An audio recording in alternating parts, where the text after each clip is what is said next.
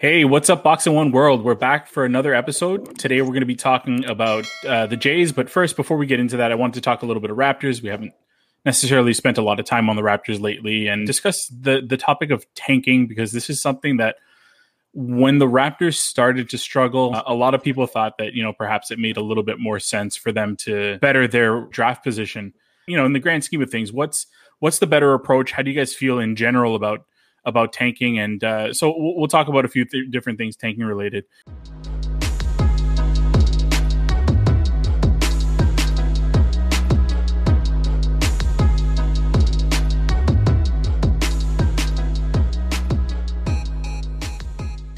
The Raptors are, are five and five in their last ten games. They're tenth in the playoffs uh, in the playoff race right now, which gets them into the play-in game. Uh, but I mean, in the grand scheme of things, do you believe that tanking would have probably helped them um, looking forward to the future? Or you know do you just is it one of those things where you find it's really hard to kind of tell people you know we're not we're not playing for for anything this year just stop trying? Yeah I, I don't know how you tell a group of people who've won a championship just a couple of years ago that you know we're gonna tank. It, it, it's kind of hard. I, I really don't see them doing much even if they sneak into the playoffs, first round exit maybe, because um, they haven't shown the kind of consistency you would expect them. You know that would expect make you think that they'll make a run in the playoffs.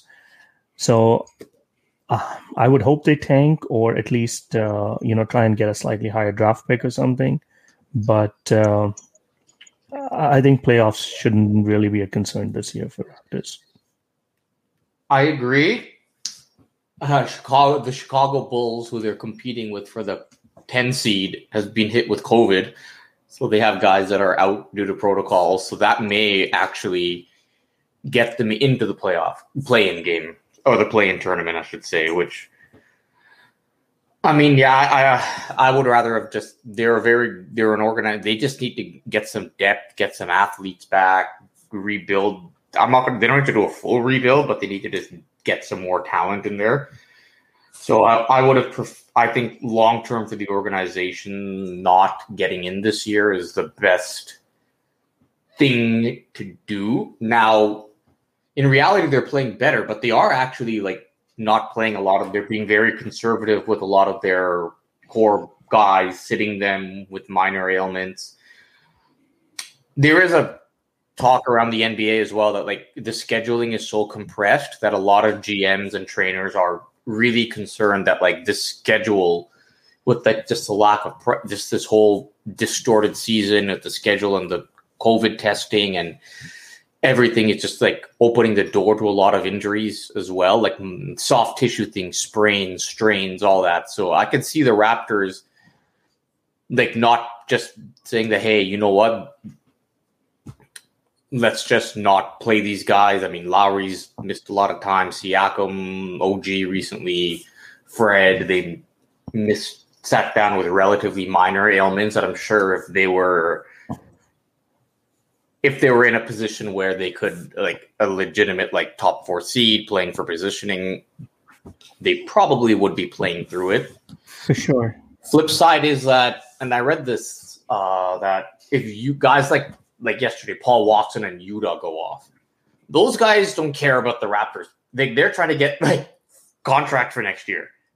So they're going to go out and play hard. And if they're beating teams by doing that, like beating bad teams that are also tanking, like you can't hold it against them. So let the chips fall where they may. And if you're in a play-in tournament and get into the first round, then maybe give get try to get some minutes for at least maybe the Malachis or the um, Khem Birches or the Boucher, the guys that you just want you want to get a good look at in these situations, and maybe you can where you may lose on the pick, you can gain in the development. I've been very back and forth on the topic all season. Um, early on, uh, probably around like when we had Blake Murphy on, um, you know, I, I definitely thought what we were seeing was was you know, just some early season struggles as a result of, you know, some of the displacement of the guys on the team and all that. But I figured, you know, they, they turn around, turn it around and they did until all star break was when, uh, you know, they had all the the COVID issues, and and things just went downhill from there. And that's when I kind of just took the stance of the season is lost. Let's just give it up. Let's see what we can do in terms of getting our getting our, our ourselves a, a better draft spot. But then, you know, the more you think about it, and just in the grand grand scheme of things, and and looking beyond the Raptors and just tanking in general, it's one of those things where when you have guys on, like you said, Primate or Azam, when you when you have guys who you know are a couple years removed from competing for a championship, and you have guys who you know there, there are some skilled guys outside of the ones that have been hurt. You know, it's it's it's a difficult thing to say.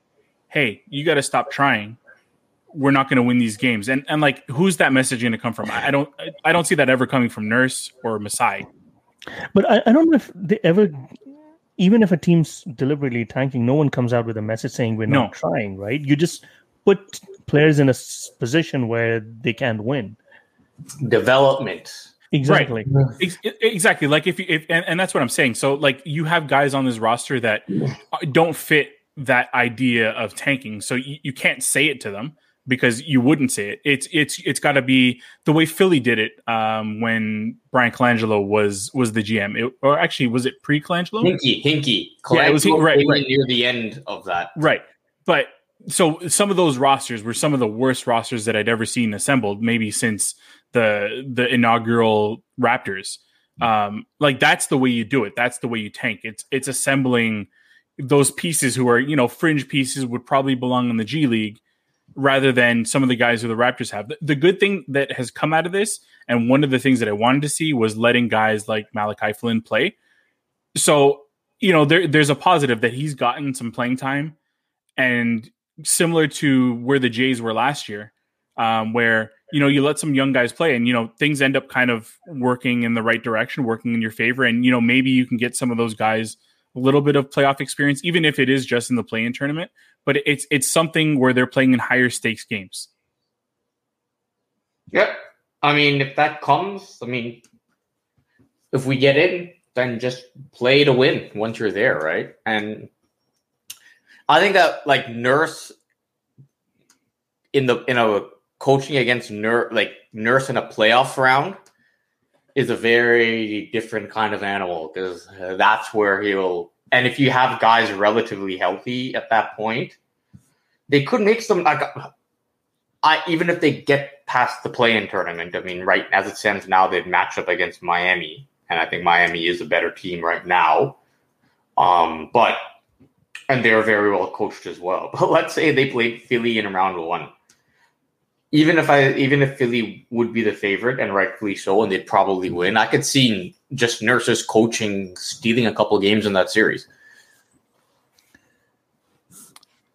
Yeah, it, so th- that that's one of the things that I, I always think about. It's if if you tank, you kind of take away that ability to you know they could they could sneak in after winning a playoff like the winning the playoff tournament uh, they could sneak in, you know, play somebody, and maybe you know they catch somebody who's injured.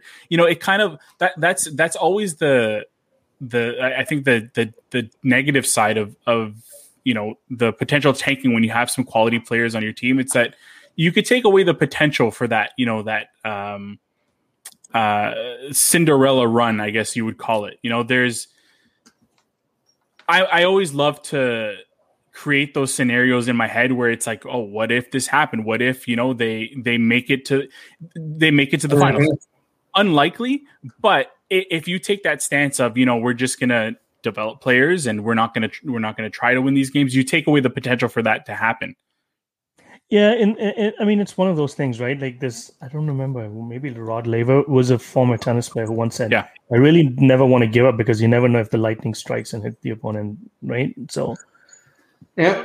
I guess it's one of those things. And I mean, truth be told, even if they let's say they make it, now that you mentioned it, I mean, they have enough pieces who can still probably benefit from that eh, playoff, you know, playing in those playoff games, even if, you know, they make an exit in the first round. They have enough guys who can probably benefit from that experience, right? Like, oh, um, yeah. I mean, I guess the question comes down to is that those extra games for like a Flynn, Trent, um, even Boucher, although he's older. He doesn't really have a lot of playoff experience. Is that worth more than drafting a few spots higher? So th- th- that's another question I want to ask you because we're talking about these guys getting. What do you guys make of of uh, Freddie's? Like they're re-upping him for another ten uh, day contract, I think, right? Raptors. Oh, Freddie Gillespie. Freddie Gillespie. Yeah. I love it. Uh, to be honest with you, since him and Birch have been inserted into the lineup, you can really see that, like, you know, having Aron Baynes in the lineup, uh, as opposed to like now that you have these guys, it's it's a completely different dynamic. There's more switchability with a guy like Gillespie and a guy like Khem Birch. They give you something more offensively. Like if if you think about all the, you know, all the plays that Aron Baynes is involved in. Mm-hmm you know, typically it's he sets a screen, he flares out to the three point line, and then gives you that little like 1950s jumper from the top of the key. Like these guys give you a little bit more. They give you more athleticism, and the, rebounding that these both of these guys give you is has has just completely changed change the team. And like I, I don't want to overstate what's what's been going on because like you know it's it's a run of like a few games, so it, it could just be a case where you know they're just energized coming into a new team. But I I love the fact that you know they they re up Gillespie because um, he's something that they've been missing, and same with Birch. Yeah, and he, he's worth another look, right? And again, if it can solve your number five problem a little bit, then why not? Yeah, I mean, I think that their perspective is that had we just gotten a they'd probably be a much closer to a 500 team had they just gotten a few extra rebounds. Yeah. And Baynes, when he's on the court, they've been awful, like just atrocious. And let's call a spade a spade. He's been terrible. I, I don't want to pile on the guy any more than everybody already has. But I think it's good for him that they were playing in Tampa and not Toronto this year because he would have gotten booed every time he touched the floor. So um, just not play and they're not they're generally they're with him off the floor. They were a much more efficient offensive and better defensive team even if they weren't getting closing possessions and getting re- at least they were missing rebounds but that's because the other team was missing shots. So a missed rebound is the result of a missed shot or a bad shot attempt. So they weren't closing the possessions but they had possessions that they could close. So i think yeah, with Birch and um, Freddie, it's just a matter of just getting guys that are a little more athletic, uh, just can get up, get those boards. Um, and in fairness to Baynes, I didn't know this before, but apparently he had COVID in the offseason and was hit pretty hard. So we don't know what this impact is on him, like on, on an athlete. Like we saw the challenges like guys like Siakam and Fred and all them coming out of the COVID protocols. I mean, just we don't know who everybody who had it and who didn't have it. Um, there's an impact there. I mean, it's just uh, and I was reading that it also slowed down their miles per hour and total miles covered per game just on foot. So just like extra little bit of energy close out on a three point shot wasn't there. And maybe they're just having a little more energy and just um, getting those extra few boards, and that could that's making them look a little better. Yeah, and, and with a guy like Baynes, like if, if you're a half a step slower, you know, when you're probably already half a step slow, it's it's it's difficult and like to be honest with you people like it's easy to pile on Baynes. um like i think he was put in a bad position i i i honestly believe that the front office thought they were they were going to get somebody else in addition to Baynes. i don't you know i think it got it came to a point where they had to kind of sell him as the solution in the front court but i don't think that was ever the intent like he he he has a role on this team Uh, it's not as a starter. And I've always said this. It, as a bench guy, I don't mind him, but when you thrust him into that role and having to cover the pick and rolls and having to do some things that you can tell he's clearly not comfortable with, it's it's it's not what he's built for, and that's why like I'm glad that they brought in a couple guys who you know kind of fit that mold of the the athletic big that I think we some of us wanted them to get in the offseason and some of us wanted to to see come in through through maybe a trade or you know in the buyout market but you know they they did it i think they did it the right way they got themselves some value uh, out of like you know guys who you know were, were kind of afterthoughts i guess especially mm-hmm. in, in, the case of gillespie because i mean they picked him up on a 10 day to see what he had Um, and I think he's like the third or fourth big man that they picked up on a 10 day. And I, I'm kind of glad they didn't settle on some of the earlier ones. Like I, I liked Henry Ellenson, but you know, he's, he's, he's a little bit slower than, than what, you know, what Gillespie, Gillespie is. And definitely Gillespie's a better rebounder. Yeah. And it's not as if Baynes, he's already what, like 34, I think. So, I mean, you weren't going to, like, he is who he is, right? He was so, a placeholder. And Yeah, exactly. he's wor- you, he has two roles, three jobs: get dunks, set screens, and rebound the ball. And uh, he didn't. Unfortunately, he didn't do any of them well. So that. Um. Yeah. I mean, there's nothing. I don't think it's due to lack of effort, but I mean, given his age and COVID, and when it goes, it goes. Right. Yeah, I you know it's funny that you mentioned his age. When somebody told me that a few weeks ago, I never realized he was that old. For some reason, I thought he was like late late twenties. Me too. Um, yeah. yeah, Was it on the podcast that we discussed this? maybe it was. Because I remember, I think. Yeah, yeah, yeah. Like it, it's it's crazy that he's he's as old as he is. Because like, did he come over into the league late? I'm just trying to remember. no, Like he his was like 26, 29 maybe. 27. He was like 26 or 27 when he came into the league because from Australia. Uh, so I don't know if he spent time in Europe or what, but yeah, he was older when he came over for sure. Yeah, that, that explains it because he's been around for a while, but like he definitely hasn't been around that long. All right, so uh, I, I think that's that's a good place to end it off with with the Raptors talk. But I mean, let, us see let's see where the season goes. It, I whatever we get out of this, like ideally, I would prefer a high draft pick. But you know, if if we see a magical run, then uh, like uh, it is what it is. I need some happiness at at, at this time. Yeah, me too. There are some good athletic wing guys. It's not a real unless they get to two with Evan Mobley. It's not really a big man draft, but a lot of good athletic wings. So you can Yeah. get somebody in the top ten that's like just really good. Like uh, it can make a difference. I mean, as it's now the league is really if you have a really good wing player like that, uh, not so much that big or that guard, but that small forward with the body and the athleticism. That's huge in this league now. Yeah, and th- and there's there's a lot of those guys where it's like the, the problem with this draft is outside of the top five, it's it's a lot more of a a lot more of a crapshoot. The top five are definitely, and, and that's what I was hoping for. To be completely honest with you, I, I wanted a top five pick, so I wanted like all out tank, just sit everybody. If anybody's a little bit hurt, he's sitting because I wanted a guy like Mobley because I think Mobley would fit in well. But you know that, that would be like there are so many there. There's a few bad teams that at at the time where we started struggling with COVID, I think there were there were a few teams that were even below us. So like it would have taken some work on our part to get down there. But there are some like even if we end up somewhere in the lottery, there are some good athletic guys that might be able to to turn into something. It's just you know we'd have to rely heavily on our player development, which we've talked about in the past, and and we're, we're the Raptors are really good at at developing guys. So you know that it might not be a bad move, but I, I mean ideally we we would get Mobley, but that's just you know that's uh, perfect world. Yeah, but top five is going to be a massive undertaking right now. Like even where based on where they are, so They, they've like killed. said, player development can really help. If you get something in the top ten, you Yeah. you can still make something out of it. Yeah, they killed the top five dream with their run in the last last ten games. Like being five and five in the Mhm. last ten, that's pretty much taken us out of that that conversation. So it's it's it's just a lottery pick at most right now, which is is fine. Like there there's like I said, there's some guys with some talent, and I think they can turn somebody into something like we've seen so many times before. Speaking of talented teams and you know turning young guys into players, uh, let, let's turn our attention to uh, to the Blue Jays. Primate, they're playing right now, aren't they?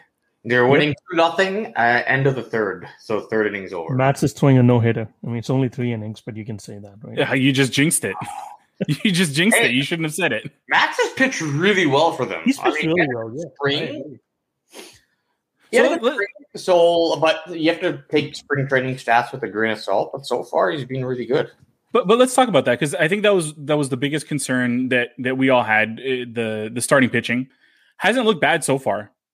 Um, Uh, it's been, uh, I mean, outside of uh, Ryu and Matz and one Robbie Ray start, it's been a little dicey. But is it as bad as it could have been? Because when you looked at some of these names early on, like I, I was expecting just like complete catastrophe. They got catastrophe. lucky a couple of games, I'll be honest. I think TJ Zeuch in that first start against the Yankees, there were a lot of loud outs. He lucked out. Um, Tanner Roark came as advertised for this year. Uh, unfortunately, um, I feel bad for the guy. It doesn't seem like things will get better for him. But uh, yeah, I mean, it's been a mixed bag right now. As Azam said, Ryu and Matz have been great. Uh, Robbie Ray, um, one good start. So that's uh, so far so good. Um, what's also what's interesting about Matz is that there aren't any drastic changes. I'm just looking at his last few years in terms of fastball usage, slider usage, a little bit more slider usage than last year, uh, but nothing has drastically changed. But there is more, a little bit more velocity. So I'm just wondering if on his fastball, a little less on his slider. So I'm just wondering if he's just healthy. But I'm looking at like there's nothing really has changed. So I mean, is he going to be as like a Cy Young candidate? No. Is he going to be a good mid rotation starter for them? Probably. But the I think if I get three and a half, four ERA, I'll be happy. Yeah. Um, the biggest concern is the injuries. I mean, Merryweather, Romano. I mean, we lost Yates before, but that's a little different because like he was a high risk acquisition to begin with. I mean, Springer hasn't played yet. Um, I'm missing a bunch of guys. We've lost Chatwood, Hernandez, Teoscar. Teoscar was due to COVID, but uh, yeah. So, and I know that there's more bodies that were. Yeah, and the thing is that even though the starting pitching was a little dicey, there was some depth at AAA. That's getting really tested now because a lot of these guys are um, getting yeah. hurt and losing both your quote unquote closer and a setup guy. Um, bullpen's going to get stretched a little bit as well. I mean, Tommy Milone starting the second game of the do- doubleheader today, so that tells you they're pretty desperate right now. I mean, that's one, and then the other thing that's telling you is that they really do not trust Tanner Roark right now. Oh, uh, good God, no! Why would you? and well, that's true, right? And, and I feel for the guy, right? I mean, he he he was supposed to be like a back end rotation, like your four or five, hasn't really panned out. But if you can't trust him against KC and at Kauffman, I like I, I don't know why you're carrying him. To be very honest, well, uh, ownership is saying we're paying the guy twelve million. Find a way to get something out of him before you cut him. That's probably what it is. Tyler Chatwood's out too, actually. By the way. yeah, way. Chatwood's out. Uh, Hatch has been out, and he had he could have been a good arm for them as well. Um, yeah, Nate Pearson, obviously. It's just, yeah. Which also is another question of like, is there something going on with like the uh, training, the the way these the training staff, the way they're being worked? Is there something that we're not like that's a problem, or is this just a matter of pitchers get hurt and they're just coming all at once? We're not close enough to the situation to know that for sure, but I think it's a question that could be asked. Yeah, and I guess we got to see what what what ends up happening with those guys and see if if this keeps happening throughout the season. I mean, it might just be a run of bad luck, but yeah, you're right. There could be there could be something more to it. Um, what's what's Pearson's uh, status? When he's when is he expected to be back? Well, it's indefinite right now. He's throwing off a mound. Um, last time they said or I think he himself said that they, they're trying to tweak something mechanically a little bit. So, I mean, one way to read that is maybe they are concerned that how he throws, he is a little bit more injury prone, um, just to try to make it less violent. So, I mean, if he's doing that, he's trying to make a tweak or an adjustment. Has there ever um, been a guy that throws a hundred consistently that hasn't had some in, hasn't had injury issues? Scherzer. Does he throw a hundred consistently now? I mean, not now. I mean, but he did throw a hundred at some like in one point. I, I, or he's he was around in the high nineties. For sure. Learn how not to throw a hundred. That's the that's the.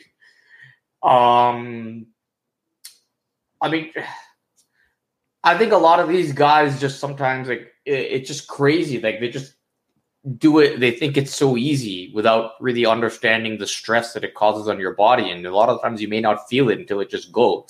You remember how Dwane Casey used to talk about pound the rock? That 99 times you pound the rock, nothing happens. You think you're making no, you're not damaging the rock. But the hundredth time, it just collapses. Well, this is like you're applying that same example to your arm. Like you could think, oh, nothing's happening, everything's good, and then snap. So are, are you calling for Casey to be in a dugout somewhere in the suit? Oh God, no. um, but like I'm looking at Scherzer now. His fastball average velocity is 93.6 this year. And he's 36 um, as well. Yeah, but even like in his Detroit days, 93, 94, 93 was his mm-hmm. average velocity. So he could get it to 100, but he didn't just like throw it. He wasn't like averaging high 90s consistently. He was. What about Verlander? Verlander, very interesting. I I would suspect he's. I mean, he's older now. He has a. He had the he's Tommy John now, but.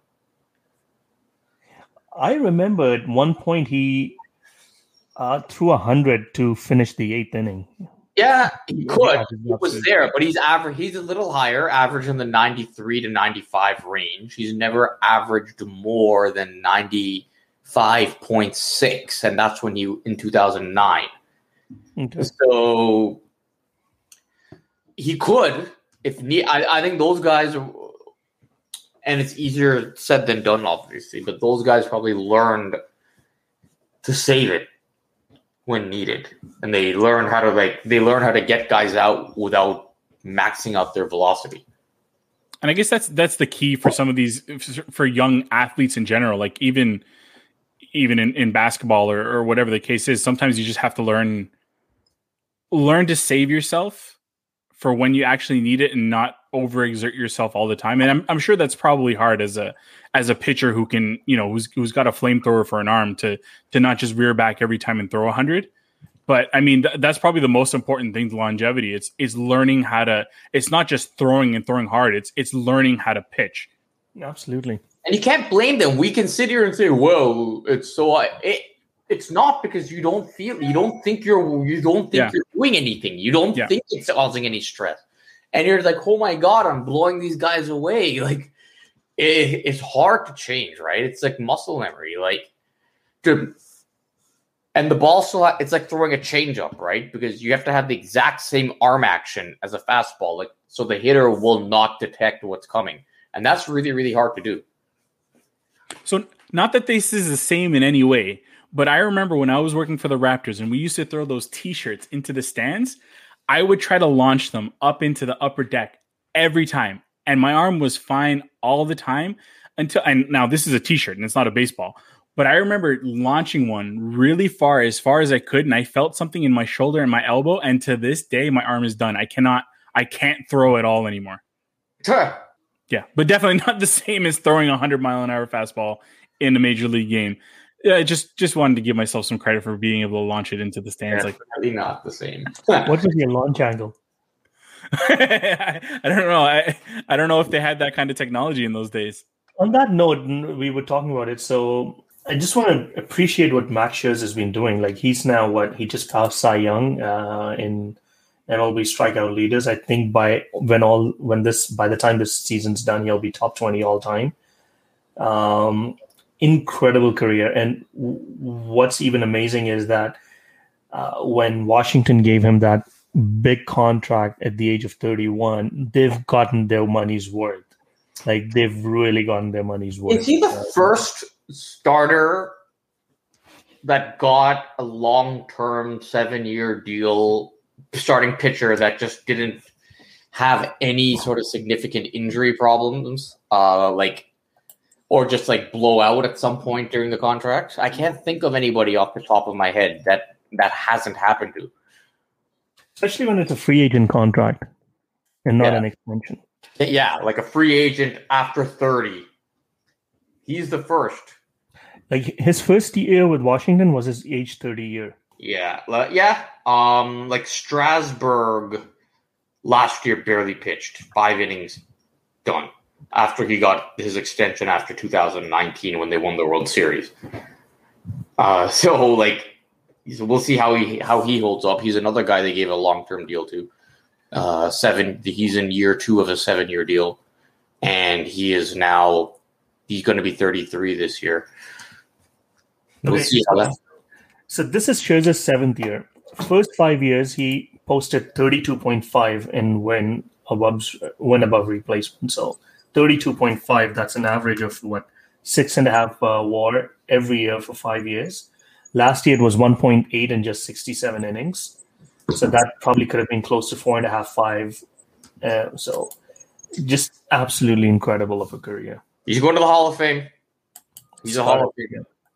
He's at 64 now. He can actually go in Hall of Fame as a Washington National if you actually look at his career.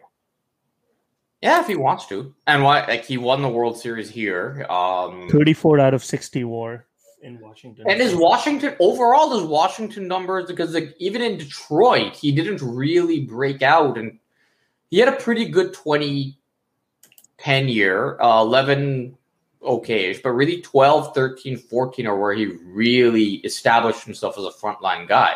So Washington would make he's had a much better career in Washington and a longer career when all said and done.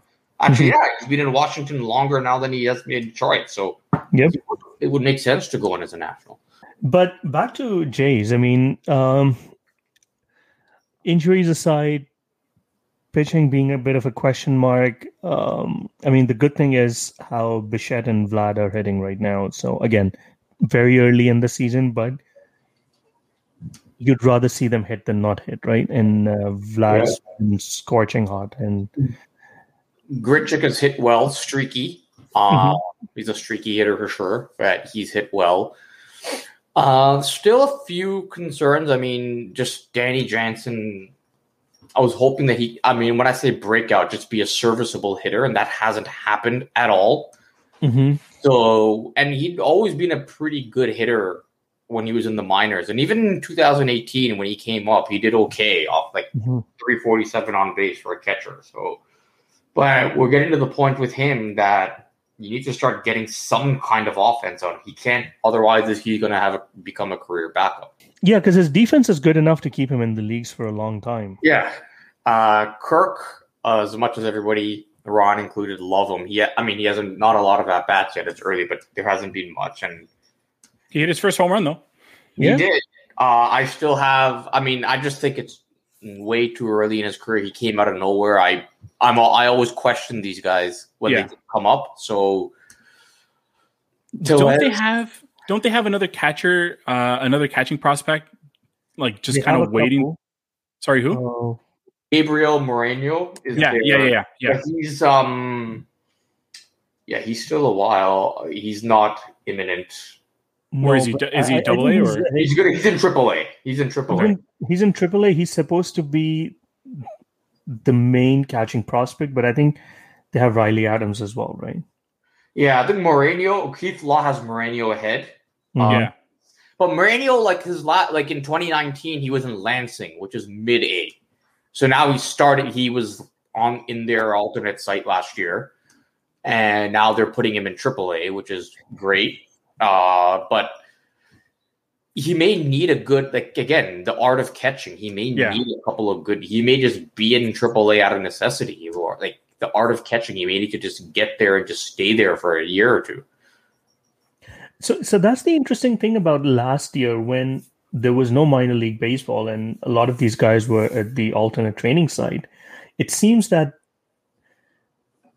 I'd like to know a little bit more how it was structured because it seems that players ended up facing tougher competition, maybe because you were player, facing players from you know different levels.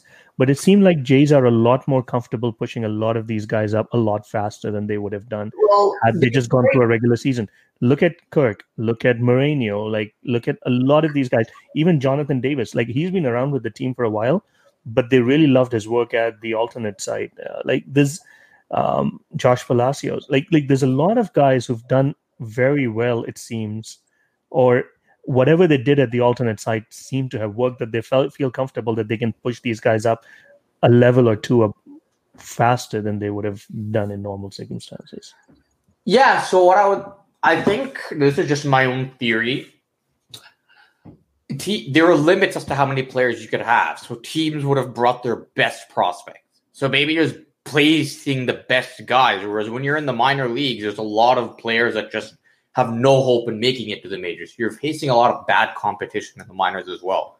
Maybe just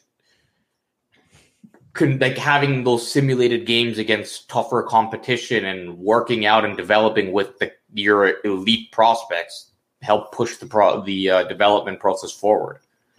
So, so and, and that's a fair point, and maybe there is something to shrinking the minor league that MLB decided to go out. Like you know, I mean, we there were a lot of levels, and yeah, you know, call it nostalgia or you know just the fact that there are small towns that may rely a lot on the economies.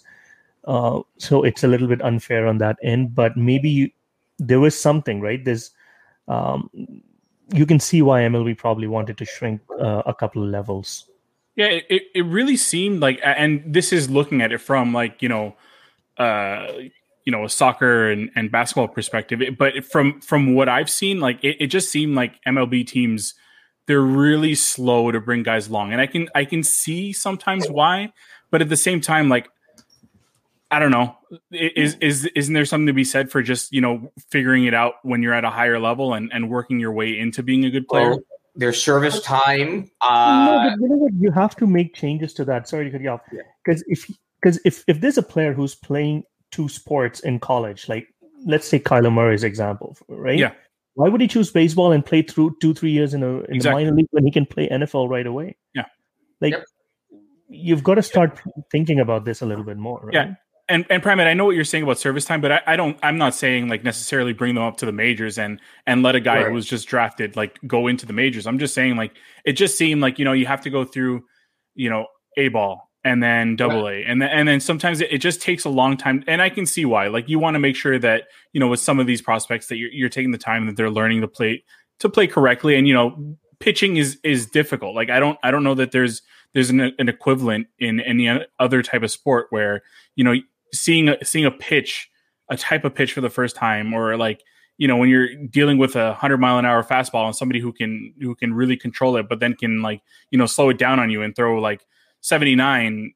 It, it's it's tough for for a young hitter to adjust to. So I, I get that, but like mm-hmm. you know sometimes it just it seems like it takes forever for somebody to come up. Yeah, so I mean, there's the service time issue. I think number two is that it's national. It's all like again minor league cities, economies. Like it's America's national. Right. So you have a lot of teams and you have a lot of players, and you got to put them somewhere, which results in that. I think MLB is a little bit more of an individual sport. So whereas like other sports, you can hide guys. You have practices to develop them, and you can limit minutes like you like a young guy in the NBA can have like you can control their minutes and work yeah. out with them practice. practices. MLB doesn't have that model, so it's harder to develop at the major league level. But I, I mean, I agree. Like I, I really like. It makes a lot of sense to stream. Like there are too many levels. I really do believe that. They're just looking at from a major league baseball operation. There are likely too many levels, and it makes a lot more sense to streamline that process and have more control over the player development process. So it makes a lot of sense. But on the flip side, we all know why it was done, and it was to save money. that that's the real reason. It was uh, it, it was financial more so than it just so happens. Oh, for sure, it's definitely more financial. It better develop. Now, it could be turns out that yeah, it could end up result in better player development because you have the league has more control over facilities and um, how the players are used in those with those teams. But, so the one, yeah, the one thing that really makes me sad, and I was, all, I would have always wanted to do was uh, go watch uh, the Appalachian League and um, uh, the Blue Jays. Uh, I'm having a brain freeze. I'm forgetting the neat team name, but the ground is so beautiful. Bluefield. Bluefield, yes.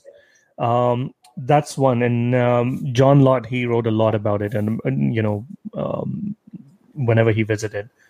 Uh, but I mean, yeah, I mean, they could have thrown a bunch of money and probably fixed the problem. But even then, I think at least one layer probably would have been redundant, right? Based on where we are today. So, The uh, funniest thing I ever heard uh, on a um, Jays talk. This is way back, like over ten years ago, when Mike Wilner, uh, some guy called in, and he was taking, and it was after the season, and Adam Lind was on, and he was taking questions from the fans, and some guy called in, he's like, "Yeah, minor league baseball is great value uh, for the price. Like if you can see an entertaining game and it's much much cheaper than going to the majors. So he asked uh, Adam like, so what's the biggest difference between the competition in the minors and the majors? And Adam was like, they're all better. what else do you want me to say?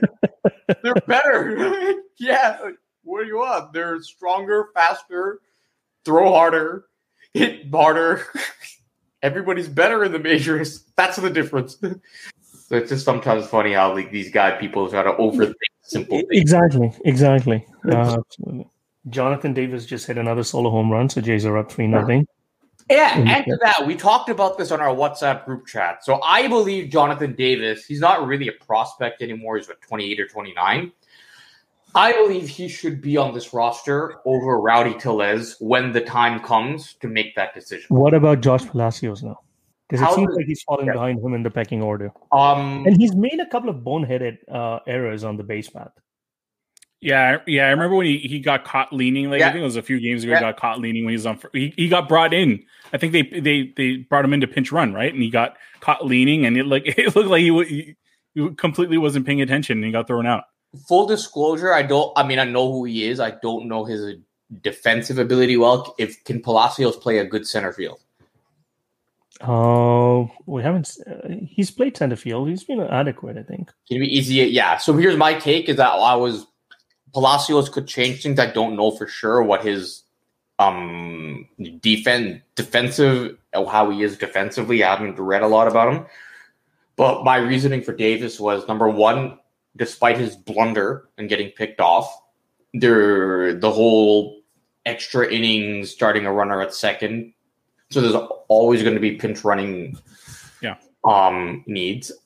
While Grichuk is an adequate right center fielder, I think if you're going to have to, you're likely going to have to use the DH spot for uh, Springer a lot this year, just coming off those injuries and um, bringing him in slowly so Davis can provide a plus glove in center.